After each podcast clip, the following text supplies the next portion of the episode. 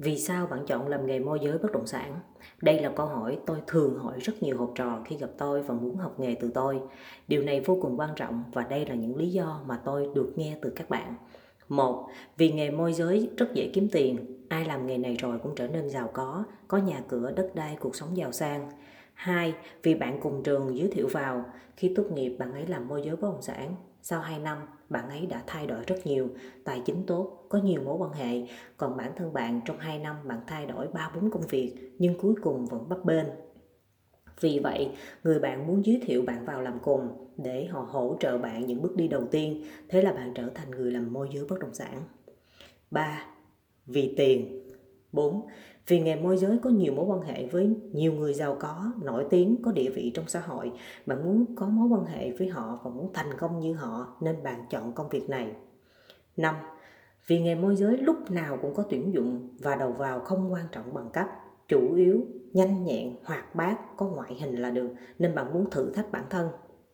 6. Vì bạn muốn trở thành một người đầu tư bất động sản trong tương lai nên muốn thử thách với nghề này trước để tìm hiểu thị trường, sau này có điều kiện về tài chính sẽ đầu tư. 7. Vì bạn thích được xem nhiều nhà đẹp. 8. Vì bạn muốn được đi làm ăn mặc đẹp, lịch sự, thơm tho, nhìn phong cách của nhiều người làm môi giới bất động sản rất chuyên nghiệp nên bạn muốn vào môi trường này để được như thế. 9. Vì bạn muốn được đi lại nhiều, được đi công tác nhiều nơi, được ngắm biển nên bạn chọn vào nghề này và đi theo phân khúc bất động sản nghỉ dưỡng. 10. Vì bạn là một nhân viên kinh doanh, nhanh nhẹn và có kinh nghiệm. Khách hàng thấy công việc của bạn lận đận, không được suôn sẻ nên giới thiệu bạn qua ngành bất động sản để bạn có nhiều cơ hội tốt hơn, v.v. Thật ra, mỗi cá nhân đều có những lý do khác nhau dẫn đến việc bạn chọn công việc này. Có thể đó là lý do, cũng có thể đó là một sự tình cờ nào đó, một nhân duyên nào đó dẫn bạn đến với nghề này. Bạn sẽ hoàn toàn bỡ ngỡ, những gì bạn thấy trước khi và sau khi vào nghề hoàn toàn khác nhau, đặc biệt là trong tháng đầu tiên. Theo tôi, dù là lý do gì đi chăng nữa, nhưng khi bạn đã chọn công việc này thì coi như đã có cái duyên với nghề. Còn việc làm được hay không, gắn bó lâu dài hay không còn phụ thuộc vào rất nhiều yếu tố khác. Không có gì là lạ nếu như vào làm được một vài tháng rồi nghỉ việc. Vì nghề môi giới bất động sản luôn có sự đào thải và sàng lọc khá lớn. Nếu bạn thích ứng được, dần dần đam mê công việc hơn, học hỏi được nhiều điều mới lạ, chắc chắn bạn sẽ trụ lại để làm tiếp tục. Ngược lại, sẽ dẫn đến chán nản, dễ dàng bỏ cuộc và tìm một công việc nhẹ nhàng, bớt áp lực hơn để làm.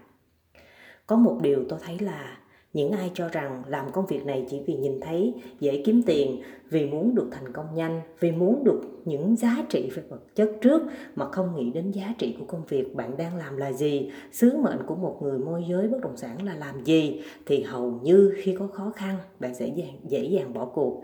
Bạn không làm việc trên một tinh thần tạo dựng lâu dài, từ tích lũy kiến thức trong nghề cho đến việc xây dựng mối quan hệ với đồng nghiệp trong công ty, ngoài công ty, mối quan hệ với khách hàng, v.v. Để cho người ta biết đến bạn là người có năng lực hay không, là người đáng tin cậy hay không, là người có trách nhiệm và làm việc đàng hoàng, chuyên nghiệp hay không, có biến cố bạn có cùng nhau giải quyết hay không, những điều này chỉ có thời gian mới trả lời được, không thể làm được trong ngày 1, ngày 2. Đòi hỏi ở bạn có sự kiên trì, luôn luôn quyết tâm theo đuổi, luôn sáng tạo và biết trách nhiệm của bạn quan trọng như thế nào trong vai trò của một người làm nghề môi giới.